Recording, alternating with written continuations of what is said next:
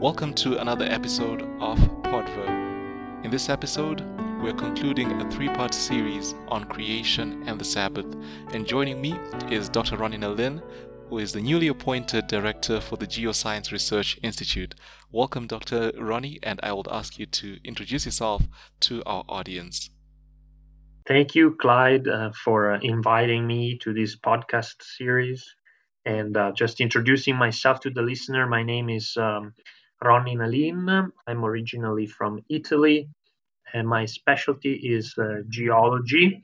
I'm a sedimentary geologist, and I'm currently the director of the Geoscience Research Institute based in Loma Linda, California. That is great. And it's great to have you back. The last time that you were here, you were with Dr. Tim, and we had a great time together. And I'm very happy that you're taking over from Dr. Jim Gibson, who did a very good job in leading the GRI for all these years. And you have the responsibility of taking over. And I'm sure you're more than primed for this new role. And congratulations on the new responsibilities. Thank you, Clyde. Uh, this responsibilities, uh, that's the word that I think is appropriate. there is a lot of responsibility, so I appreciate your support and uh, your friendship um, as uh, I begin to learn how to take on this uh, important role. Amen. And we'll, we'll remember you in prayer, and I'm sure our audience will be praying for you as well. Thank you. Thank you so much. Right. So, are you ready for the questions for today? For sure. Yes. Looking forward to it. All right. So, the first question that we got is If God will create everything new, do you suppose there'll be another seven day cycle? Yeah, well, that's um, that's an important question, and um, I think it has to do with what technically in theology is called eschatology, the the study of of the things that will be. Our window into the future is provided to us from Scripture. There is uh, from the study of the physical world, the present physical world there is uh, inferences that we can make, but truly, I think to address this question, one has to resort to biblical passages and the light that they shine on this. And so um, there is an element of uncertainty in, in the sense that how that new earth uh, and new heavens will be at the moment we, we really don't know for sure we have some elements that we can build an understanding upon so, for example, uh, there are passages in, in scripture that indicate a certain continuity um, of, of time and rhythms. In, in the book of Isaiah, uh, the prophet Isaiah has this passage in the last chapter of the book where it pictures this um, uh, worshiping uh, from from the tribes and the nations of the earth in some ways gathering every Sabbath as, as if this freedom was to be kept. Um, but we also have descriptions of what the new heavens and the new earth will be in Revelation, where we understand that certain things will be different, and um, how much of these descriptions can we quickly and clearly uh, apply to the world that we have today uh, is hard to say. I'm looking forward to to this. I can see when I look at the scriptures that there will be continuity. Uh, the world will be a physical world. We will be physical beings as well. But there is also discontinuity as uh, we are told that we will also be changed. Our, our nature will, in some ways, be changed as well. So, a lot of the things that we experience today, I'm sure that it will be in some way different. So, because humans are made in a way in which time is essential for our being, I suppose that time will continue to be an important part, and therefore this rhythm that God has established for us may very well continue. Um, but we will uh, hopefully experience it uh, all together and understanding more deeply when we will get there. Yes. And one of those verses that comes to mind is Isaiah 3. Is it Isaiah 66, verse 23? Yes. The one that uh, talks about how all all flesh will come and worship before the Lord uh, from one Sabbath to another Sabbath. This makes it seem like the Sabbath will be there, but as you're saying, there's so many things that we do not know. We do not know many things about the original creation. So I'm sure we'll be in for a lot of surprises when God recreates everything and creates everything new. Yes, this is exactly the verse that you mentioned was exactly the, the, the text that I had in mind. Um, and then uh, the passages in Revelation that come to mind are clearly the description of the New Jerusalem and the fact that there is basically the concept of night uh, in in some way is different. yes. Uh, but um, so in some ways one has to try to understand what does that mean. It, does that mean that there's no daily cycle anymore, or is it an explanation that the light of Christ, the presence of Christ, illuminates life uh, constantly? Uh, so there are aspects to to dig in more deeply in trying to understand this concept. The invitation is to all of us, you know, to be there when God creates everything new so that at least we can be able to experience whether there'll be a seven day, seven day cycle or probably we'll have different time cycles or if time will not even be measured at all. That's something that we can only see when we get into the new world. We'll move on to the, to the next question. Are there any recommended Sabbath activities that can help me appreciate God's creation? I just want to add one more thing to the previous question before we, we move on to this one. It's important to keep in mind that the new creation is a new creation, but at the same time, the earth is there is a certain continuity as well. The planet Earth uh, will be resurfaced in some ways, uh, as we have the description in Second Peter, but it is the planet that has been restored in a sense, right? And the same is, is for us. We too are going to be a new creation, but you and I are still the same uh, human being that came into existence into this economy of history and will continue into the new heavens and new earth.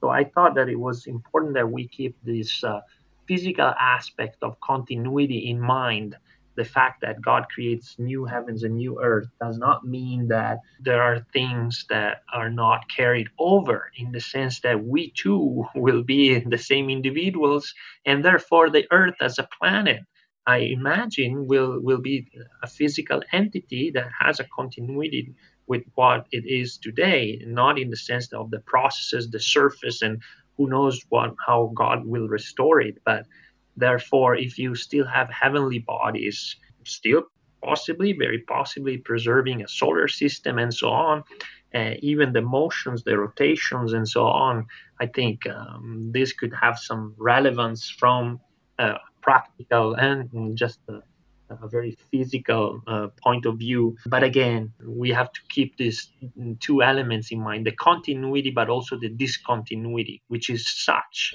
that to the point that uh, we are told of a new heavens and new earth. Yeah, and you know, I really like the concept of restoration because that is indeed what will be happening. You know, even when Jesus came to die, the goal was to restore our relationship, you know, with our Maker, with our God, because He wanted us to come back into this relationship. Though, of course, as part of the restoration process, like you're saying, we'll have some things being new, but it's still us. So I'm sure it's the same with with with the Earth.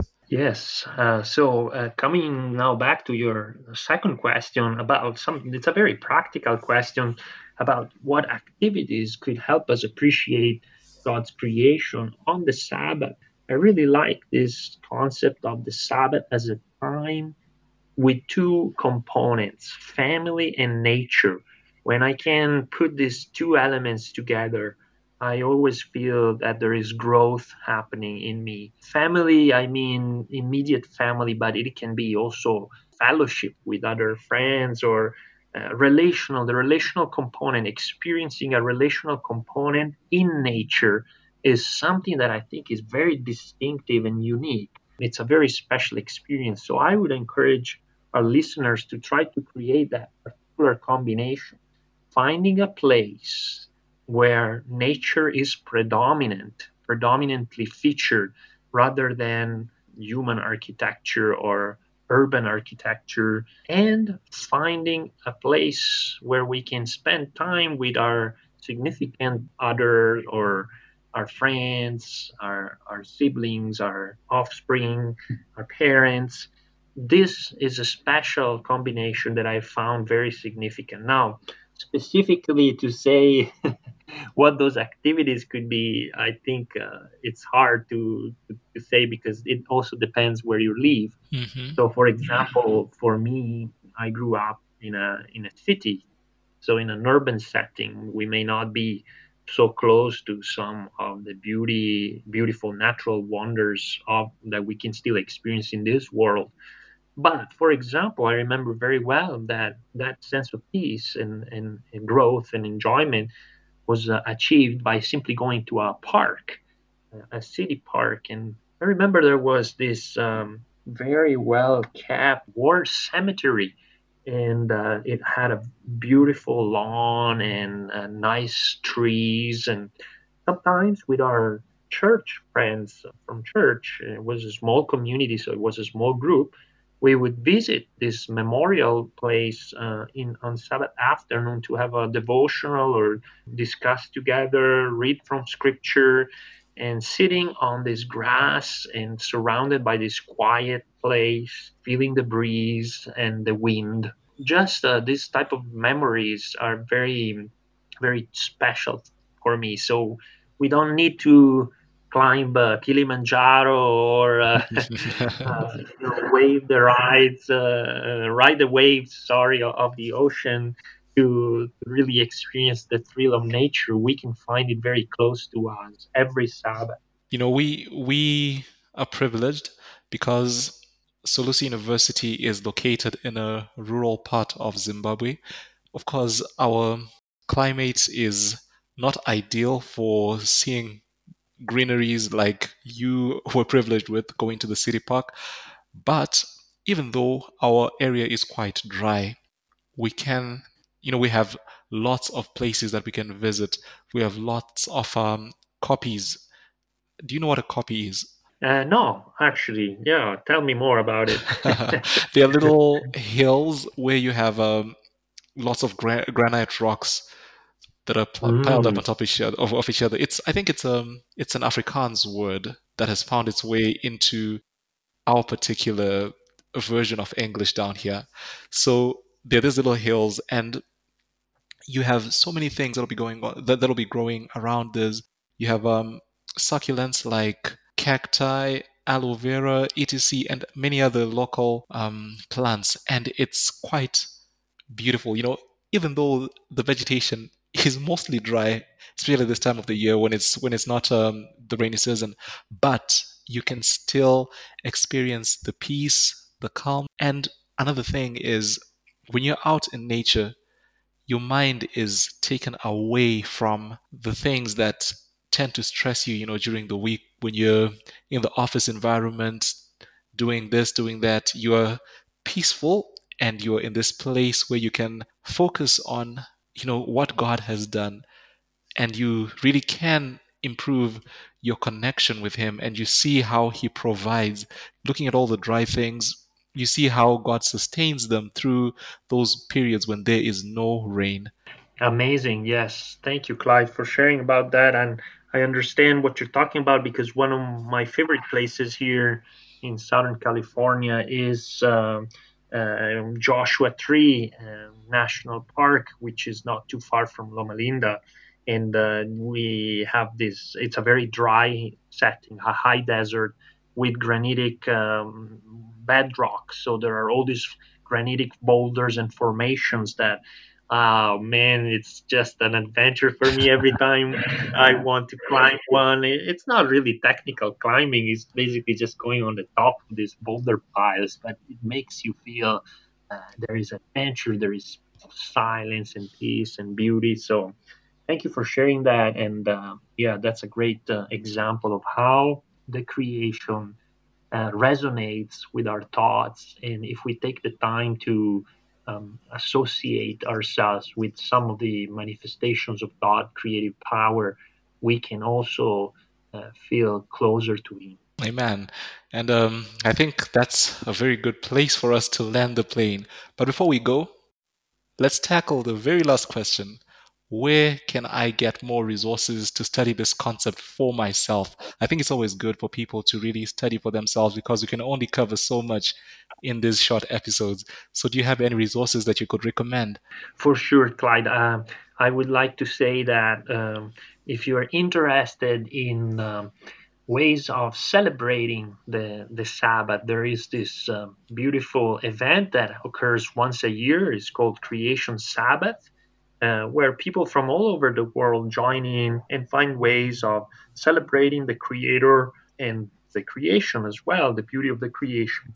So, to find more information about this event, you can visit creationsabbath.net. Uh, if you're interested in learning more about the concept of the Sabbath and some of the theological implications, I found that a good place to find articles and resources of all levels, from scholarly to more practical, is actually the website of the Biblical Research Institute, uh, which is uh, Adventist Research, um, sorry, Adventist Biblical Research.org.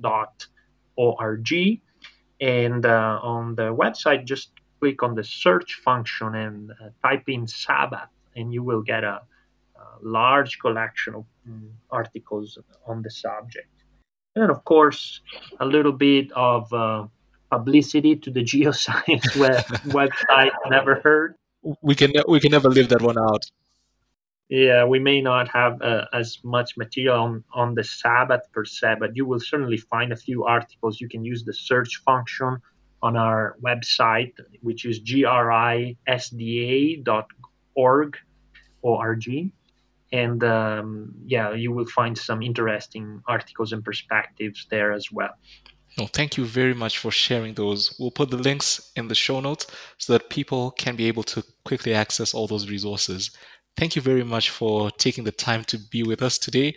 And I know you are rushing for another another meeting, and I hope you will have a good day. And I also hope our listeners will be blessed and they'll have a blessed time throughout the rest of this week and as they ponder on these questions that we've been tackling on creation and the Sabbath.